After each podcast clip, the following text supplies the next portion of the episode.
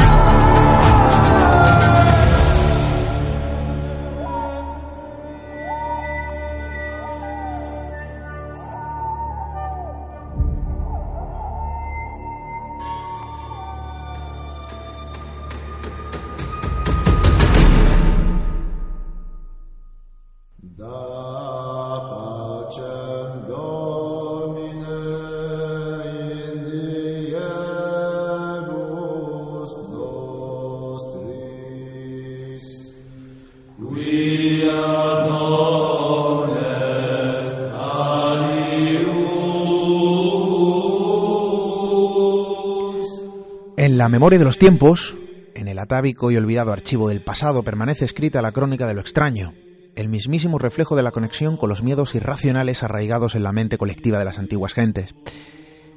Es casi como una vieja letanía que narra uno de los terrores establecidos en la antigüedad, una vieja letanía que describe vagamente el temor vertido hacia los que parten y regresan del último viaje, de los renacidos tras la muerte, de los retornados de la enigmática oscuridad de ese otro lugar, de los revenants, como se les nombraba ¿no? en la región en la que la actualidad nos vuelve a situar. ¿Qué tal amigos? ¿Cómo estáis? Gracias por acompañarnos una semana más en nuestro camino radiofónico de lo diferente, de lo distinto. Muy buenas noches.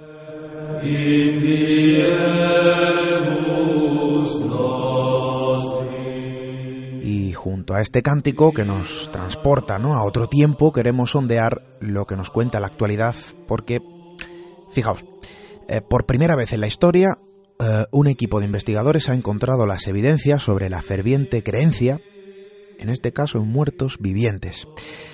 Nos sitúa en la Inglaterra medieval. La ciencia ha puesto su lupa sobre el análisis de huesos y esqueletos de personas que fueron decapitadas, quemadas y mutiladas tras su muerte. Y aquello evidentemente, bueno, pues se realizaba bajo alguna extraña premisa. Había algo que atemorizaba a los antiguos pobladores de aquellas tierras, algo que se ha visto reflejado en otras regiones, el miedo a los que resurgen de las tinieblas, a los que regresan del último viaje, de la última frontera.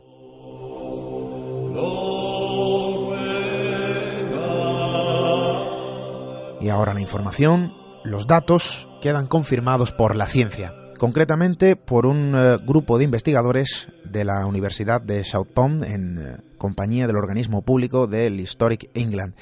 Un grupo de expertos tras el análisis de los huesos recuperados en un pueblo de Yorkshire existente entre los siglos XI y XIII, una pequeña aldea abandonada hace siglos. Su nombre, Warren Percy, el lugar donde los muertos infundían la amenaza de su regreso.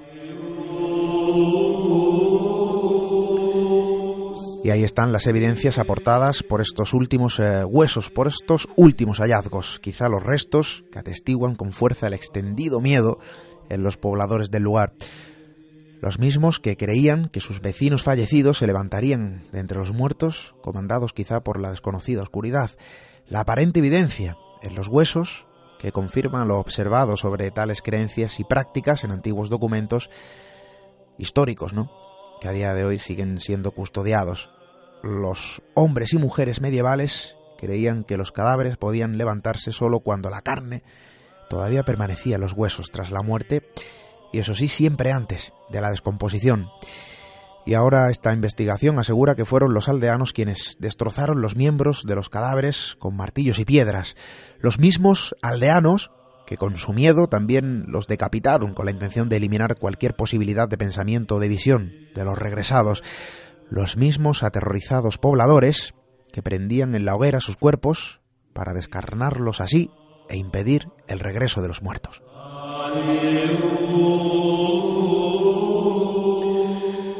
Pocas, muy pocas historias sobre muertos vivientes fueron reflejadas por escrito durante la vasta Edad Media.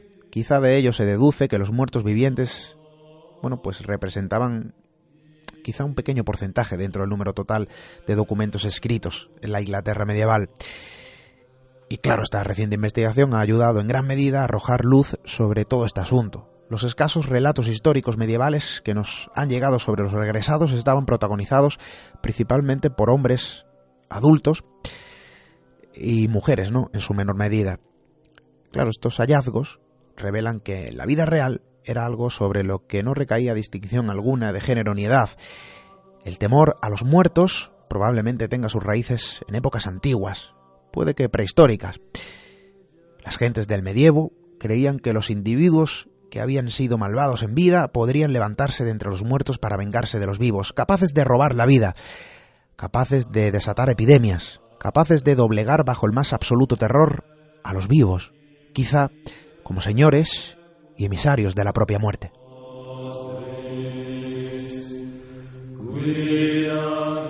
Es el cuaderno de la propia historia, de los pasos evolutivos del hombre, de nuestra mente, de nuestros miedos, un asunto añejo que se posiciona como titular de nuestro tiempo.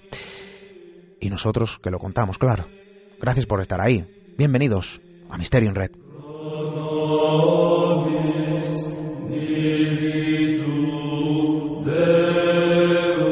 Misterio en Red. Esteban Palomo.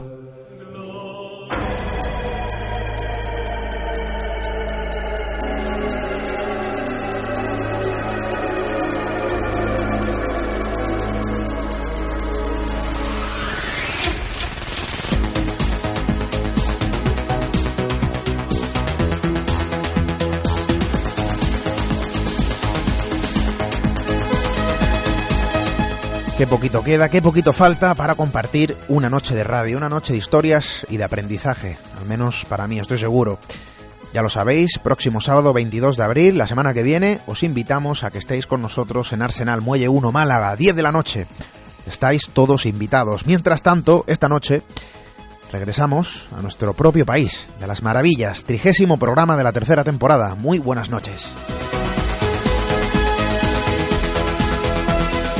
El asunto que abordaremos esta semana se ha transformado en una preocupación social, en algunos países al menos, en una plaga sin sentido transmitida a través de una nueva forma de virus letal. Quizá el virus que contagia la mente de algunos jóvenes, sobre todo de un buen número de eh, personas, como digo, en algunas regiones que acaban sucumbiendo a la locura de la propia inconsciencia. Esta noche vamos a hablar eh, de ello, de la moda mortal y letal que conlleva participar en un mal llamado juego. Nuestro compañero Paco Quevedo nos acompañará esta noche para adentrarnos en la oscuridad descrita en los manuales de algunos juegos letales. Y si queréis opinar, si queréis contarnos algo, pues ahí están todas las vías de contacto como siempre. Nuestro correo electrónico radio misteriored en Twitter, en Facebook, YouTube y Google. Eh, y por supuesto en www.misteriored.com. Juegos mortales, juegos donde la vida es una ficha más en un tablero vacío, sombrío y yo diría que lamentable, son noticia, son parte de las historias dramáticas que jamás deberían acontecer y que sin embargo se tornan en una preocupación mediática, social y familiar. Ahí están, juegos letales.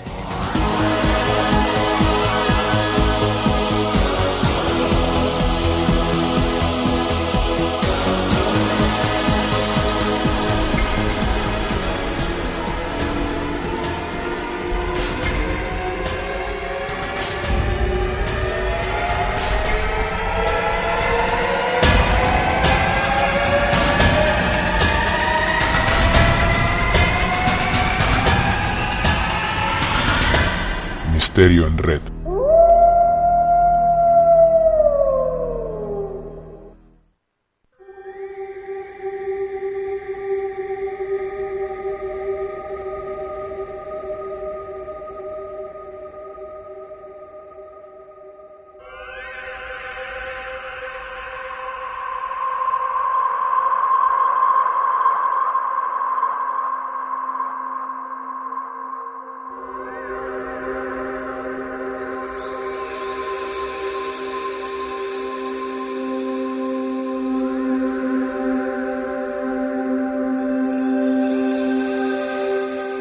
Vida, la existencia, el regalo de nuestra presencia en el universo, pues quizás sean cuestiones, eh, tristemente claro, eh, no muy bien valoradas eh, por algunos. Quizá en algún momento concreto de la vida por alguna extraña y puede que sombría razón, yo no lo sé. Lo hablamos la pasada semana. Yo personalmente no comprendo muy bien qué mecanismo es el que activa la desgana por la magia del simple hecho de estar vivos, de valorar la posición en nuestro mundo, del ser humano que todos llevamos dentro. Y no se trata de temer a la muerte. Hubo un novelista francés eh, que dejó por escrito una reflexión muy lógica. No tengo miedo a la muerte. Es el juego que uno acepta para poder jugar el juego de la vida. Pero esta semana nos asomamos a otro tipo de juegos, quizá con la intención de advertir, de informar, de prevenir, ¿por qué no?, una realidad demasiado sombría que se teje como una amenaza invisible. Otro tipo de juegos que miran a la muerte con la aceptación, en este caso de recibirla de forma prematura, con la confirmación de su presencia como un elemento más en un tablero demasiado vacío. Puede que del lamentable fruto de la desgana por la vida, de no solo no temer a la muerte, sino que de lanzarse a su encuentro de forma absurda y sin ningún sentido, sin ningún tipo de minamiento, por el verdadero milagro que realmente sintetizamos por el simple hecho de poder observar el mar, la tierra y las estrellas.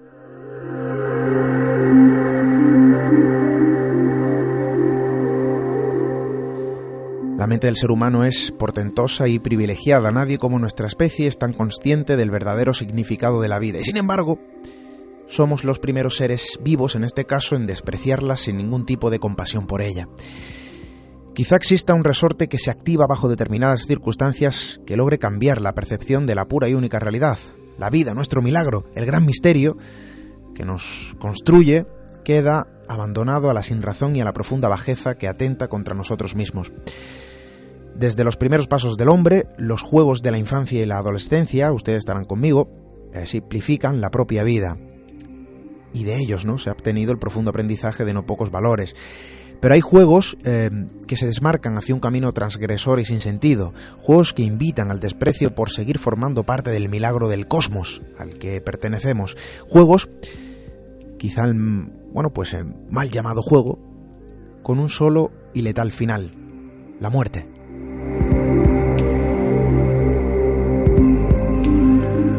y de nuevo la moda como una forma de locura, las modas que plantean retos donde lo único que se consigue es generar el impacto, eh, a mi juicio, de la inconsciencia, de pasar un mal rato gustosamente por un estúpido reto que nada aporta, quizá del valor y la valía de la insensatez y la confusión, quizá de la situación que algunos desalmados aprovechan para generar impunemente, ¿no? su propio caos. Eh, retos, juegos, puede que modas, yo no lo sé, que acaban teniendo un encuentro con la fatalidad y la tragedia. Juegos letales, algunos eh, llevan acompañándonos pues eh, algunos años eh, como una mortal herencia de otros tiempos, otros se transforman en una amenaza moderna disfrazada como una absurda y fatal forma de diversión. Y quizá esto diga mucho de la sociedad, ojo. Su única realidad pertenece a ser un juego letal, Paco Quevedo, compañero, buenas noches. Hola, buenas. Tengo un poco la garganta por estos cambios de temperatura acogida, pero creo que vamos a poder dialogar de este tema tan curioso y quizá preocupante, eh, que se extiende entre la juventud de una manera que a veces puede llegar a alarmar. Juegos del vacío, juegos eh, mal llamados juegos, creo que lo he dicho, juegos de la muerte que algunos dirán. Y en esto existe un clásico, la ruleta rusa resuena en la mente, ¿no? Colectiva como un juego que obedece con cierta similitud a lo que está ocurriendo hoy en día. Y ojo porque existen eh, en nuestros días, ¿no? La media de unas 50 muertes anuales eh, solo en Estados Unidos por participar en esta particular ruleta de la muerte. Eh, sí, en el caso de la ruleta rusa eh, que parece que no es tan rusa, sino que es el invento, según eh, las informaciones que se pueden encontrar al respecto. Eh, aparece en el 37 en una publicación corta en una revista, la Collier's Magazine, escrito por George Sardez. En, bueno, pues este norteamericano inventa se supone que lo inventó porque documentación escrita al, respecto de que entre los soldados rusos o entre los oficiales rusos durante la Primera Guerra Mundial, eh, cuando todo estaba destruido, se dedicaran a, jugar, quitar los cartuchos del revólver, dejar solamente uno y a ver si tenían la suerte o les venía la muerte de manera rápida. El escrito se basa en eso él eh, cuenta que un soldado alemán le relató, eh, a través de una carta, relató cómo entre los soldados rusos, un sargento le había contado que cuando estaban muy al borde de ser eh, muertos por el enemigo, pues se dedicaban a esto. Ya la vida en la guerra deja, carece de sentido y ante la ansiedad de cuándo voy a morir, ¿por qué no puede ser en este mismo instante? Pero hablamos de un momento en el que todo se derrumba, en, en un momento de guerra, cuando la guerra significa el fracaso absoluto del ser humano, como ser humano. Eh, ante eso, desde luego, pueden surgir desequilibrios de tal tamaño que lleven a un señor que, porta un arma a decir, pues si muero, muero, y si no, continúo y me mata el enemigo. De acuerdo, pero eso puede ser el inicio de un juego peligroso. De alguna manera tiene una motivación real. Ahora, en la sociedad en la que vivimos, eh, rodeados de comodidades, tenemos todo, eh, curiosamente, los niños que más juegan a esto son de clase media acomodada. Eh, no es especialmente por problemas de necesidad, sino quizá podríamos pensar en una sociedad que no les invita a nada, no les educa para ser felices. Tendríamos que pensar el sistema de educación que hemos desarrollado. Los niños son educados para competir, para ser mejores que el otro. Nadie les habla de, de para qué vale la vida, además de para ganar mucho dinero, tener muchas cosas y esperar cómodamente la muerte. El futuro que se les ofrece a veces yo creo que puede ser causa de más de un desequilibrio. Se ven eh, quizás sin salida y se refugian en un mundo virtual llegando a confundir lo virtual con eh, una realidad que no existe y donde no ocurre nada, pero también se meten en, el, en un sistema paralelo que les ofrece una cierta satisfacción. Eh, voy a retar a fulano y voy a ser más bruto que fulano para ser apreciado. Hablaríamos también quizá de una necesidad eterna de aceptación que no encuentras en tu entorno cercano porque tus padres están permanentemente trabajando, a lo mejor tú estás solo, el sistema educativo no te satisface porque se basa demasiado en el castigo del suspenso y nadie te habla de cómo has venido a vivir, quizá más que nada para aprender a ser feliz y no lo eres.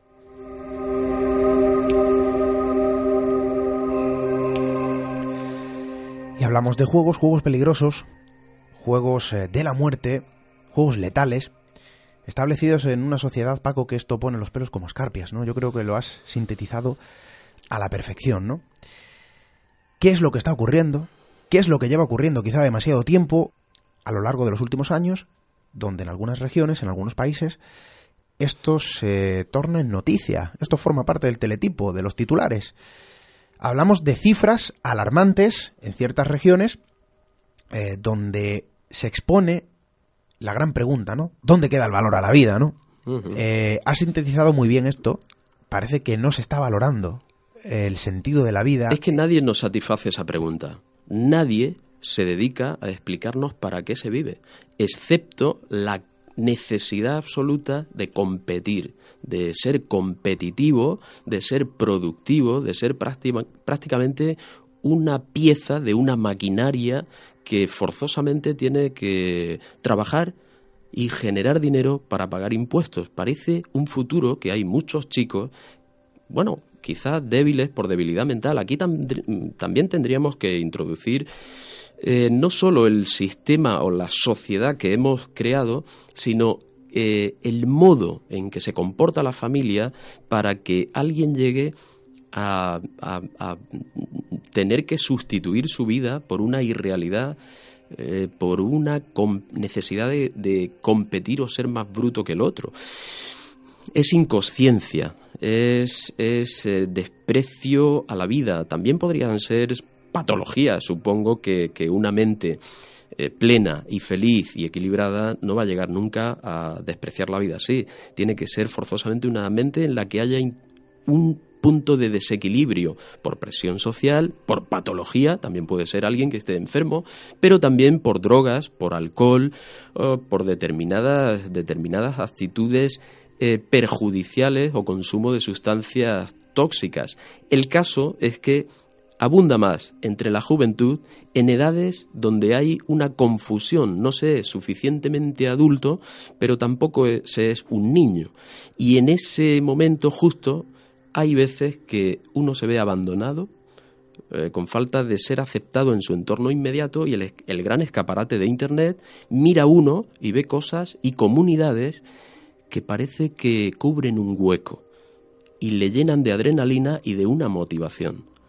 No se tiene el raciocinio y el criterio suficiente, no hay madurez y por lo tanto hay mucha inconsciencia y se mete uno en temas hasta despreciar la vida. Podemos hablar de unos cuantos juegos de estos que son eh, espeluznantes. Yo creo que eh, sería un buen punto de partida, habría que abordarlos, tratarlos, vamos a conocer alguno de ellos porque hay, has mencionado algo muy importante entre esas posibles motivaciones ¿no? que podrían llevar a diversos jóvenes, quizá a veces no tan jóvenes, pero sí que es cierto que eh, esto ocurre con frecuencia ¿no? en un grupo determinado entre comprendido entre ciertas edades, pero hay algo que sirve, sirve también de, de propulsor, que estamos hablando de los grupos de la muerte, ahora hablaremos de ellos en Internet, que crean un poco, ¿no? y propulsan, impulsan este tipo de actuaciones eh, impunemente. Ojo que haya habido incluso hasta detenciones y, acusaciones directas. Es algo ya perseguido porque es una realidad, ¿no? Pero que podría también ser una de las causas, la, generación de este tipo de, de juegos eh, dirigidos a un público determinado bajo eh, determinadas circunstancias, vamos a decirlo así, donde podrían tener cabida algunos de los ejemplos que has eh, nombrado. Vamos a, si te parece bien, a repasar algunos de estos juegos presentes en nuestros días, que cosechan lamentablemente un buen número de víctimas en algunos países. Por suerte, España quizá en esto no resalta, pero también ha habido casos, evidentemente.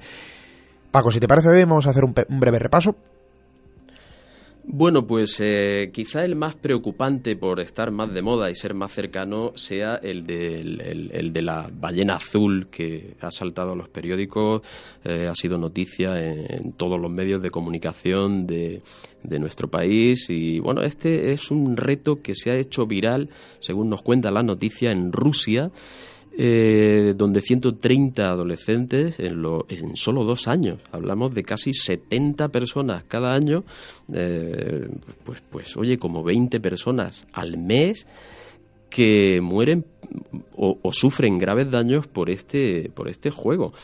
La ballena azul, eh, sabemos todo lo que es, pues la silueta de la ballena dio nombre al juego y se trataba de que alguien se la tallara en la piel a cuchillo y lo enseñara en Internet para satisfacer a esa comunidad. Esa comunidad te acepta y te reconoce a través de algo tan brutal, tan cercano a lo animal como es la autolesión eh, de ese tipo. Pero es que esto fue en aumento y ya dejan de tener eh, satisfacción porque como hay muchos que son capaces de cortarse la piel, suben un punto. Eh, las dos últimas víctimas, por ejemplo, de este eh, la ballena azul bautizó el juego, pero el juego se basaba en un reto continuo a hacer cosas que atentaban contra la integridad física, contra la integridad moral, pero también eh, podían llegar al suicidio, como ocurre con las dos últimas víctimas, dos jóvenes que saltaron de un piso 14 en la ciudad de Irkutsk, en, en Rusia,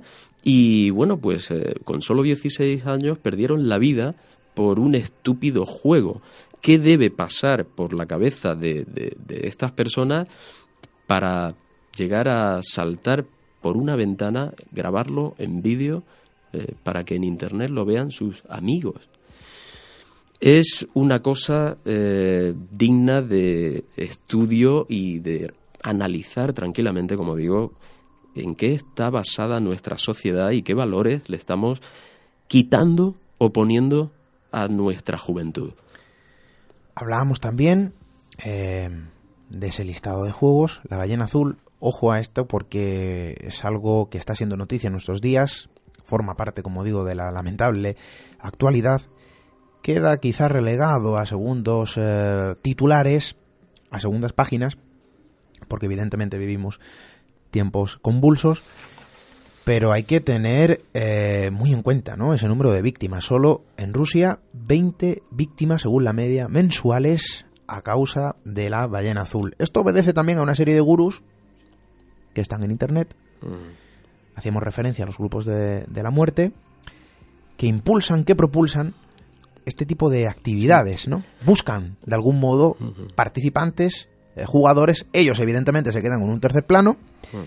pero no sé cómo consiguen eh, atraer la atención. Efectivamente, establecer ese, ese, extraño juego. Pues hay una película y un libro de 2012 de Jenny Ryan que se titula eh, de título NERV, es N-E-R-V-E, -E, NERV.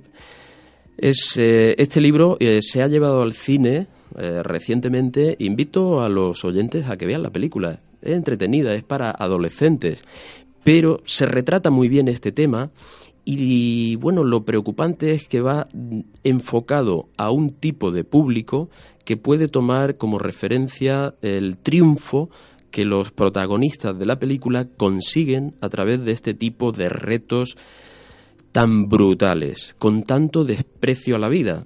Ellos se lo toman como algo heroico, como algo de superar a los demás. Entran en el juego, trata el, el, libro y la película de una chica que quiere estudiar en una universidad más cara que la que pueden permitirle sus padres.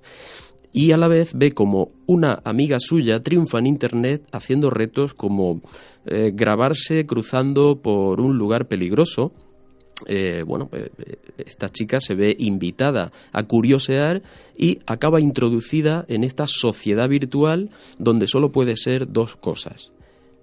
Eh, observador y tienes que pagar una cuota, de donde procede el dinero es de la cuota de los socios, los administradores ganan dinero, por supuesto, y dedican una parte a premios. La otra forma de, de entrar es ser jugador. Si te declaras jugador, es gratis pero a cambio tienes que superar los retos o ser descalificado. Y entran en una carrera mortal donde cada uno quiere superar el reto del otro. Se retratan en, este, en esta carrera de retos pues muchas de estas cosas, ¿no? Eh, pasar en un piso número 20, poner una pequeña escalera a un edificio eh, cercano que está a tres metros del, del, y una chica eh, con su vestido, con tacones, tiene que pasar por esa escalera a la vez que se graba con el móvil a 20 pisos de altura. Cosas así. Si supera el reto, tienes una audiencia extraordinaria, eres mejor valorado y encima te pagan algo de dinero. Invito a ver la película porque retrata muy bien este tema, aunque no retrata también el, eh, yo creo que pone a los protagonistas como una especie de pequeños héroes y no como los inconscientes desequilibrados que realmente son estas personas que lo que necesitan es tratamiento, tratamiento porque son gente depresiva, tendente a la depresión, desequilibrados que en su entorno no tienen aceptación, no son felices. E insisto, una mente plena, feliz y equilibrada porque en su entorno tiene satisfacción, no va a entrar en este tipo de cosas absurdas que llevan a la muerte. Ha habido casos, Paco, eh, que a mí eso me sorprende, ¿no? Quizá eso sea la reflexión, quizá eso sea evidentemente el sentir generalista, ¿no? De, este tipo de, para mí son víctimas, evidentemente, en algunos casos de sí mismos y, y en otros casos, bueno, pues de personas que han sabido dónde tocar, han sabido qué botón pulsar y el desenlace ha sido pues atrapar a una serie de jóvenes que han acabado como han acabado, ¿no? Pero me sorprende incluso ciertas declaraciones por parte de algunos familiares que aseguraban que sus hijos eran personas con una actuación, mm, bueno, pues eh, común, como el resto de jóvenes, como el resto de compañeros de clases. No había nada que hiciese sospechar esa fatalidad, ese final. Que su hijo, que su hija estuviese participando en este juego de la muerte, ¿no? No es el único, hemos hablado de la ballena azul. Hace unos años también fue noticia el juego, le, decían seis nudos, lo tengo por aquí anotado, Choking Game o Ahorcado. También eh, cosechó un buen número de víctimas y a día de hoy, esto no es nada nuevo, hay muchísimas noticias al respecto, alojadas en diversos medios, y aún así se sigue jugando. O sea que la desinformación no podría ser un detonante, no podría ser la causa, no sé, porque realmente la información está ahí y sabemos que si entramos a jugar a este peligroso juego, ahora explicaremos las pautas, en qué consiste, pues evidentemente estamos poniendo en riesgo nuestra integridad física, estamos jugando con nuestra propia vida. Seis nudos, choking game, ahorcado. Esto eh, sigue siendo una realidad y sigue formando parte ¿no? de esos juegos letales. Sí, bueno, el de, el de los seis nudos, eh, es que aquí eh, tendríamos que, pensar en que muchos jóvenes entraríamos en esa doble personalidad o personalidad múltiple de la que hablamos en su día. todos escondemos una parte negativa. Unos la controlamos, la dinamizamos, la reflexionamos y la asumimos para que no sea perjudicial y a estas edades eh, esa dualidad del ser, que yo creo que es universal, parece que tenemos un comportamiento en la luz de nuestra familia y un comportamiento en la sombra de nuestros amigos. ¿Por qué? Eh, como hemos dicho, pueden ser drogas, eh, necesidad de experimentación, cosas que mi familia no acepta, yo me las callo, no fumo delante de ellos, por ejemplo, no voy a reconocer que consumo alcohol, eh, eso es eh, a la orden del día. Los padres se sorprenden de que su hijo, que era un santo, de repente le llega borracho en un coma etílico. ¿Cómo es posible esto?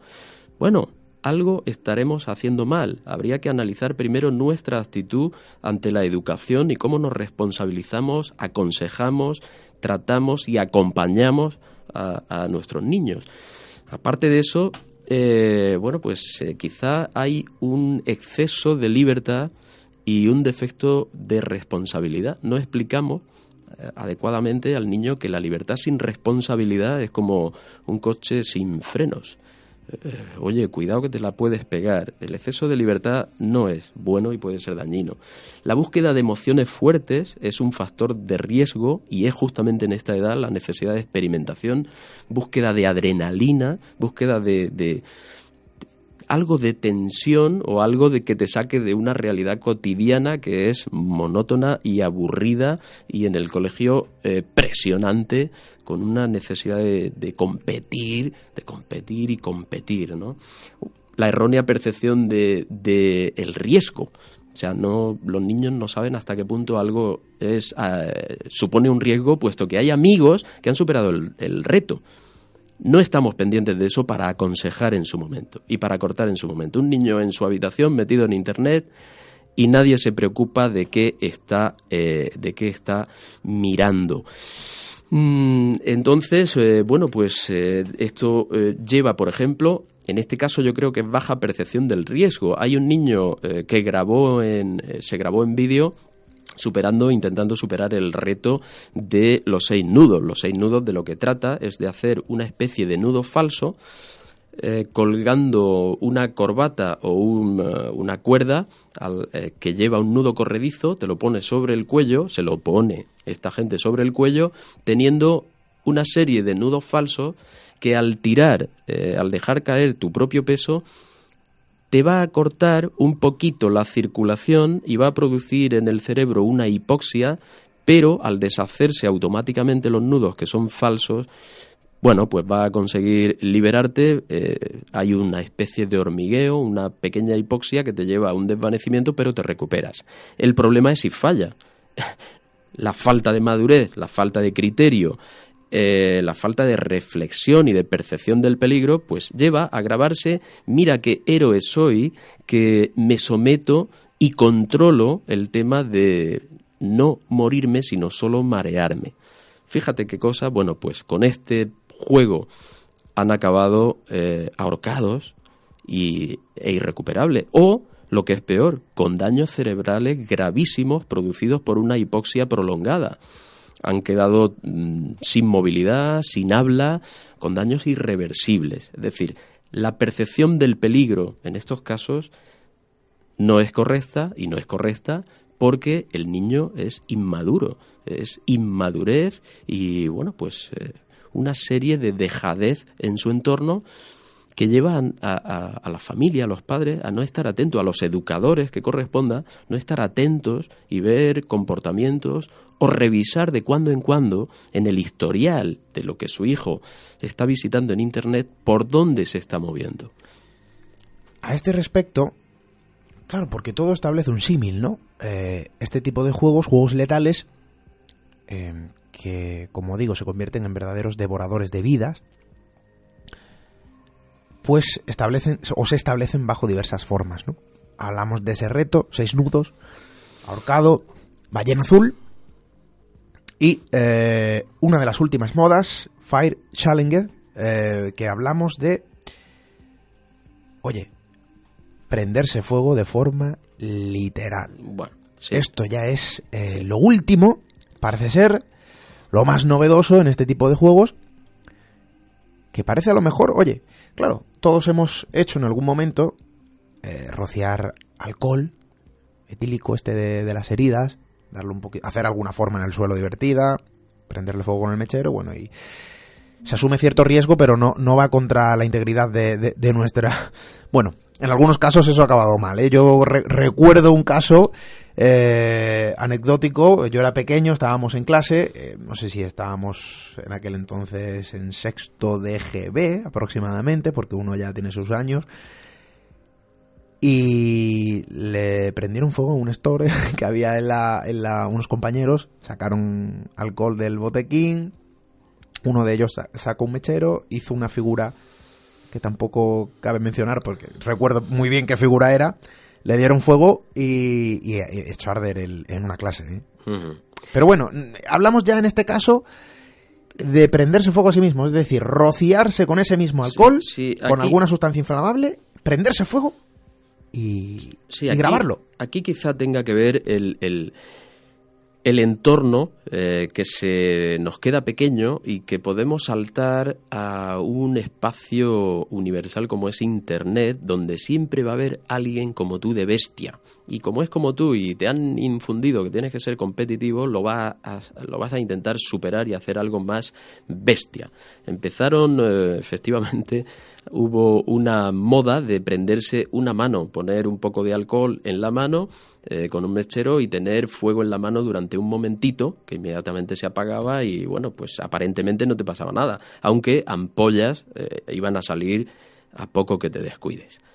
Como eso era poco, pues empezaron a rociar el pecho y hasta hay vídeos por ahí de chicos que se rocían pecho, cabeza y espalda y se prenden fuego y con un chico, otro chico al lado que le echa un cubo de agua. Lo malo es cuando se ponen nerviosos, el agua eh, te quedas sin ella porque no acierta y eso sigue ardiendo. Y ha habido quemados de inmensa importancia. O sea, el pelo, las pestañas, eh, falta de visión, eh, gravísimas consecuencias por perder la piel y unos dolores terribles.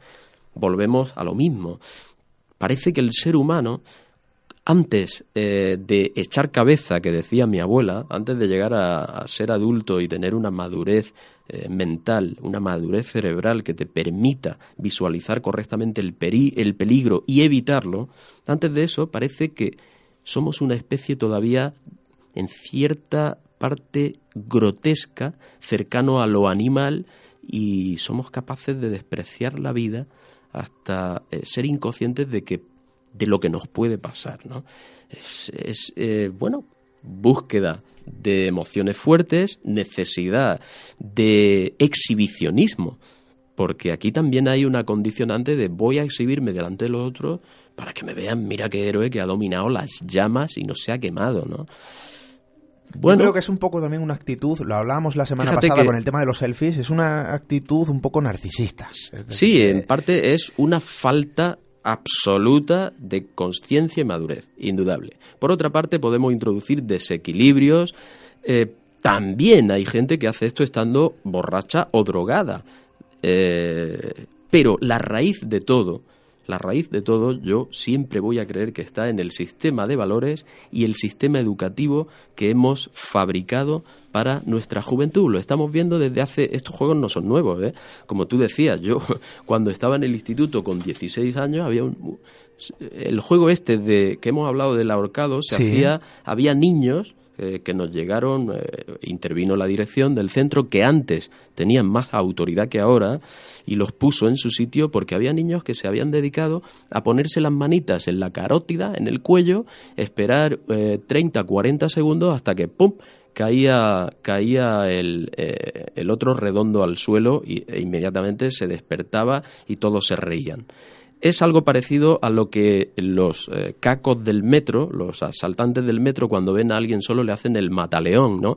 Que es el brazo alrededor del cuello y en 30 segundos estás eh, totalmente desvanecido, te quitan la cartera, te desvalijan por completo y allí te dejan tirado e inmediatamente te recuperas. Si sale bien. Sí sale bien. Si no te han apretado durante demasiado tiempo, porque puede llegar a tener secuelas muy graves. Entonces, bueno, esto era un juego de entonces. Había otro en el que yo intervine una vez y jamás en mi vida. Afortunadamente he tenido una chispa de luz suficiente cuando me tocó vivir aquellos años y he salido adelante bastante bien y sin muchos daños. Pero había un juego, había un juego que era el penúltimo, donde, eh, bueno, pues yo tendría 16 años o así, sería como el año 84 aproximadamente, y, y resulta que, bueno, pues alguien iba a la cafetería, con 16 años ya te vendían eh, alcohol, una cafetería fuera del instituto, en el instituto no se vendía alcohol, una litrona. El que la compraba la pasaba al siguiente. Si el siguiente se la bebía al trago, el anterior pagaba otra.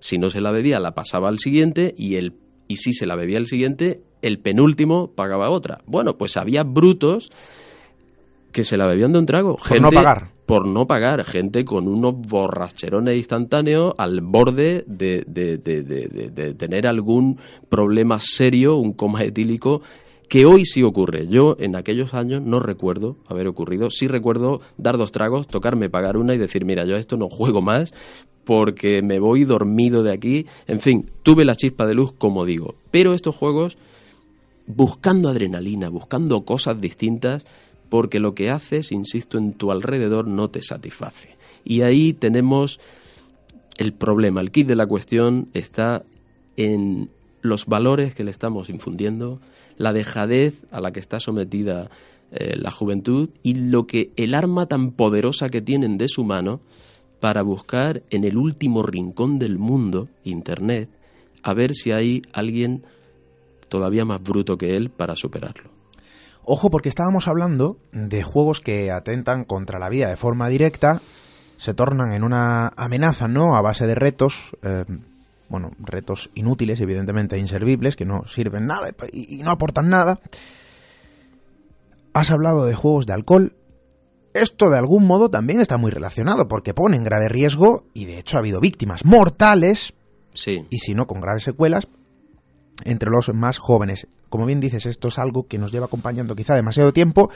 En nuestra actualidad se pone de manifiesto, se pone de moda porque hoy en día todo el mundo tiene una cámara y eso de compartirlo está al orden del día, ¿no? Internet se llena de este tipo de vídeos, hay plataformas que son, mm, bueno, pues verdaderas pesadillas, eh, sobre todo para los que son padres que observan el riesgo que hay, ¿no? Entre la juventud. Hablábamos de alcohol, has hablado de un juego eh, de hace algunos años, pero es que en nuestros días hay variantes de ese tipo Sí, de... es, es muy preocupante el alcohol. El alcohol se toma como algo banal y está demasiado tolerado y, eh, y demasiado mm, bien valorado en nuestra sociedad, aunque es eh, quizá probablemente de las drogas más letales a largo plazo que existen.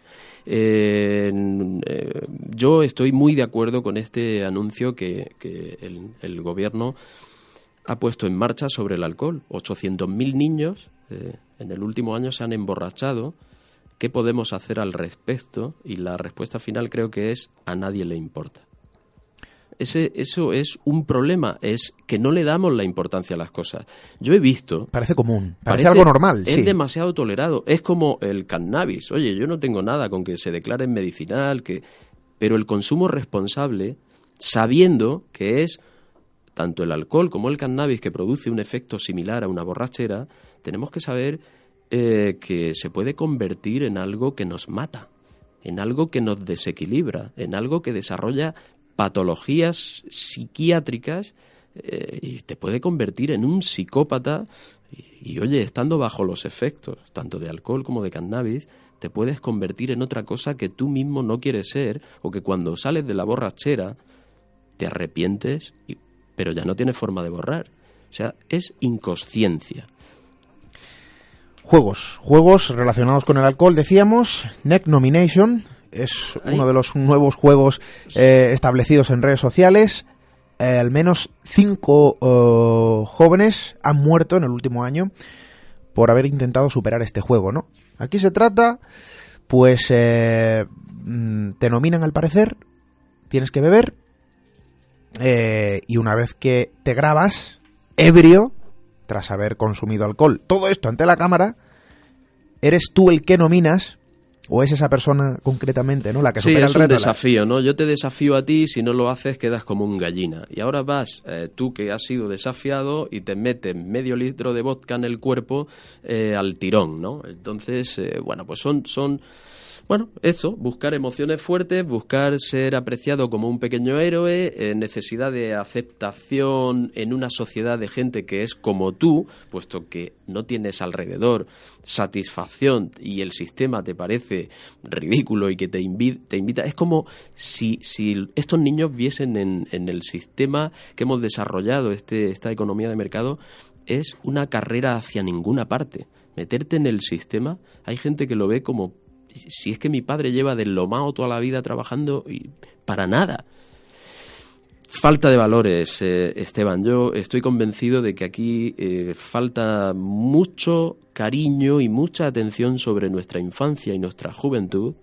Tenemos un sistema de libertades sin responsabilidades que está creando una sociedad inconsciente de pequeños monstruos que a largo plazo, si tienen la suerte de desarrollar la reflexión suficiente, se arrepentirán de muchas de estas barbaridades, aunque insisto en que nadie va a poder volver al pasado a reparar los daños que haya hecho sobre sí mismo o sobre otros. Yo estoy de acuerdo con esa reflexión, Paco, porque eh, ya, ya no es que lo digamos nosotros, evidentemente, ¿no? Mira, llevamos en España cinco leyes de educación en 25 años, pero es que llevamos nueve eh, eh, antes de la democracia y en los 25 años de democracia llevamos cinco más otras cinco reformas universitarias, reformas. Es decir, parece que aquí cada político que llega se empeña más que en analizar y satisfacer problemas y mejorar aspectos que son mejorables, se dedica a darle su ideología y dejar su impronta. Son como firmadores, muchos de estos, estos firmadores de la pared, ¿no? Que van a dejar su huella están empeñados en algo que creen ellos que es eh, mejorar la educación cuando realmente no analizan eh, con los educadores. No hay un consenso sobre nuestra educación y lo demuestra el hecho de Más cuando hay una degradación clara, Paco, porque realmente yo cuando era joven pérdida de autoridad del profesorado, por ejemplo, exceso de libertad. Por ejemplo, pero ahí, ahí habríamos, abriríamos otro debate, ¿no? Sí, es pero muy complicado. Sí recuerdo yo, sí recuerdo yo que cuando yo era joven había circunstancias. ¿Quieres decir más joven que ahora? Porque bueno, todavía sí, lo eres. Más, más, joven, más joven. Adolescente, que era un chico inquieto, por decirlo de alguna manera. Todos ahora, los chicos tienden a ser inquietos. esta, esta circunstancia que se vive ahora, ya no hablamos de juegos con alcohol o juegos eh, donde uno, porque esto es una locura, ¿no? Donde uno pone directamente su integridad física en riesgo. Juegos donde el sexo es una pieza más, no existe ningún tipo de valor y tampoco vamos a ir de santos ahora ni vamos, ojo, no, no, no, no, no. Pero sin ningún sentido. Sí. Hay un a mí me da eh, verdadera lástima y esto se está poniendo de moda también en nuestro país. Hay juegos que vienen quizá de otras regiones donde también es lamentable. Mm. Y donde una chica con varios chicos sentados en una silla hace su especie de ruleta esto suena mal. A ver quién aguanta más, ¿no? Sí. Y la chica pasa de mano en mano. Em, estamos hablando de jóvenes, estamos hablando de adolescentes, porque si esto lo hace ya una persona, pues oye, allá tú, ¿no? allá tú, ¿dónde te metes? Claro. Pero hablamos de jóvenes, que pueden ser nuestros hijos. Y, no vamos a generar y hablamos de edades a lo mejor eh, excesivamente tempranas. Ojo que también esto conlleva sus riesgos, lógicamente, en algunos casos muy graves, donde la salud no eh, pues se tambalea no en una línea delgada porque aquí precaución evidentemente ninguna. Y a traumas futuros y a padecimiento y desequilibrio eh, que pueden llegar a ser gravísimos. Juegos ha habido toda la vida juegos brutales pero excepto que haya maldad, que yo no insisto en que no, no creo que haya una... Lo que hay en todo esto es inconsciencia, es falta de apoyo y, un, y el sistema que hemos creado.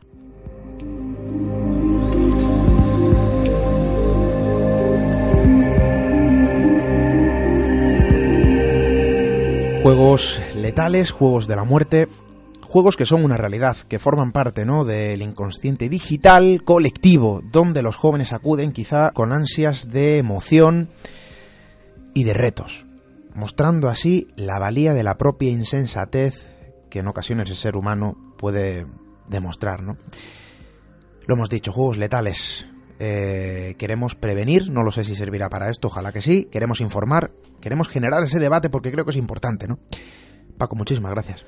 Pues muchísimas gracias a ti y a todos nuestros oyentes les invito a pensar, a reflexionar. Creo que esa debe ser la perspectiva del, de futuro e infundirle a nuestros hijos que piensen y reflexionen y ayudarle a madurar, ayudarle mucho a madurar y controlar lo que están haciendo y dónde se están metiendo porque siendo una mente inmadura están abiertos a cualquier patología o a cualquier ser patológico que le meta en la cabeza barbaridades en las que van a aparecer un pequeño héroe y van a ser un fracaso absoluto o, una pérdida de una vida lamentable. Pues ahí queda ese consejo.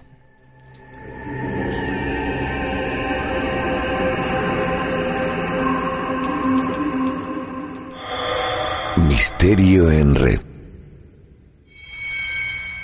La red del misterio.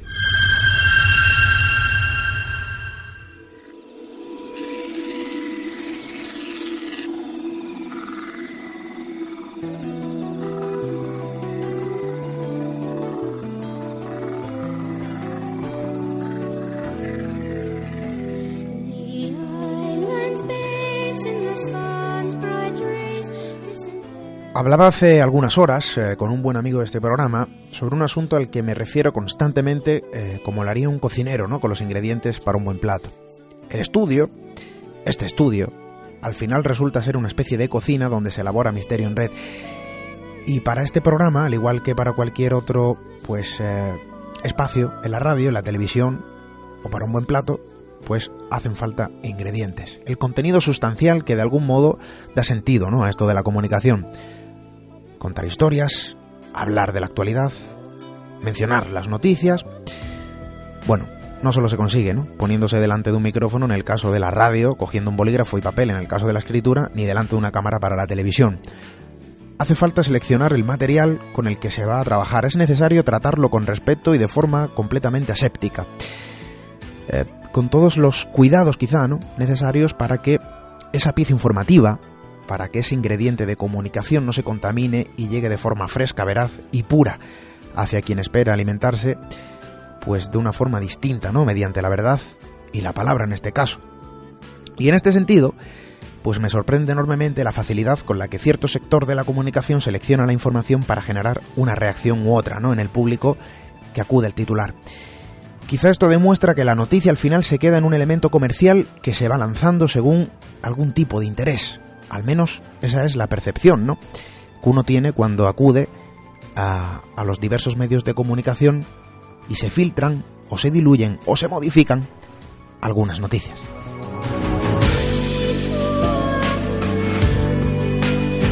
Veréis, hace algunos eh, días leía en la prensa el rescate por parte de las autoridades del norte de la India de una joven que parecía haber estado viviendo con monos. Hablamos de una niña eh, pues de unos 10 a 12 años, de la que se afirmó que vivía en el bosque con un grupo de monos y que fue hallada pues actuando como uno de ellos. Esta información se ha propagado en estos días a través de una multitud de medios. La niña corría y caminaba con sus cuatro extremidades, no hablaba, estaba desnuda y comía en el suelo, ¿no? Haciendo uso únicamente de su boca. Al parecer fue encontrada por un grupo de leñadores que trataron de rescatarla inútilmente porque fueron atacados ¿no? por esos mismos monos que al parecer la protegían. Y digo al parecer porque, eh, según la extendida información, pues fue entonces cuando llamaron a la policía y un oficial consiguió rescatarla mientras los monos, imagínense, incluso perseguían el coche, ¿no? Con el que emprendieron la huida. Este tipo de casos han existido, claro. Eh, nosotros aquí lo contamos, niños salvajes. Pero ¿qué realidad hay tras esta reciente historia?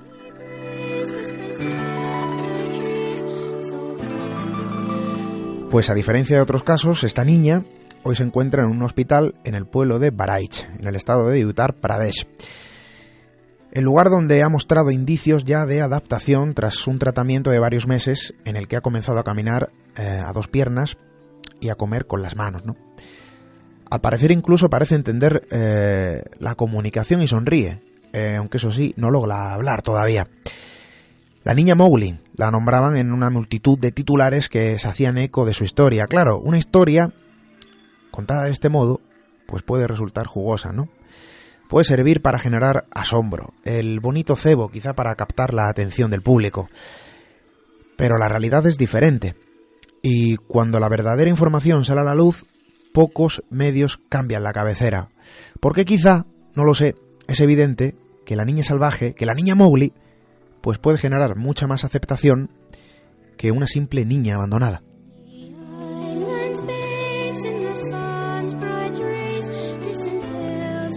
¿Y por qué digo esto? Bueno, pues ahí está la información, ¿no? Eh, se ha extendido en algunos medios, en pocos, pocos han hecho eco de que la realidad de esta historia, pues eh, quizá no sea tan idílica, ¿no?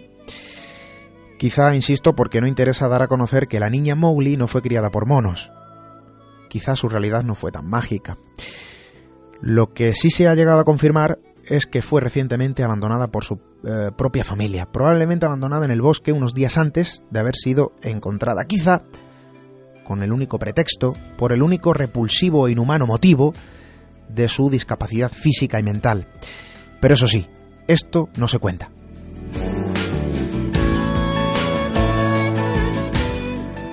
La manipulación informativa, la creación y modificación de la información para según qué cosas. Creo que esto lo hemos hablado en alguna ocasión y aquí volvemos a tener un ejemplo, ¿no? Próximo sábado, 22 de abril, Málaga. Ya queda muy poco para una noche mágica de radio y de comunicación. 10 eh, de la noche, Arsenal, Muelle 1 en compañía de buenos amigos y compañeros y con lo que más importa, con todos vosotros, un programa especial, dos horas de radio en riguroso directo desde el corazón de la Costa del Sol. Espero que seáis muchos los que podáis acompañarnos en una cita donde vivir la radio, donde vivirla, ¿no? De una forma diferente, lejos del estudio, pues puede ser una experiencia, como digo, maravillosa. Estáis todos invitados, quizá con el pretexto también de dar la información, sin ningún tipo de modificación contando las cosas como son, tal y como nos llegan, tal y como ocurren, ¿no? Exponiendo los datos que realmente existen. Mientras tanto, mientras llega nuestro encuentro, pues solo me queda deciros que seáis felices. Hasta dentro de siete días.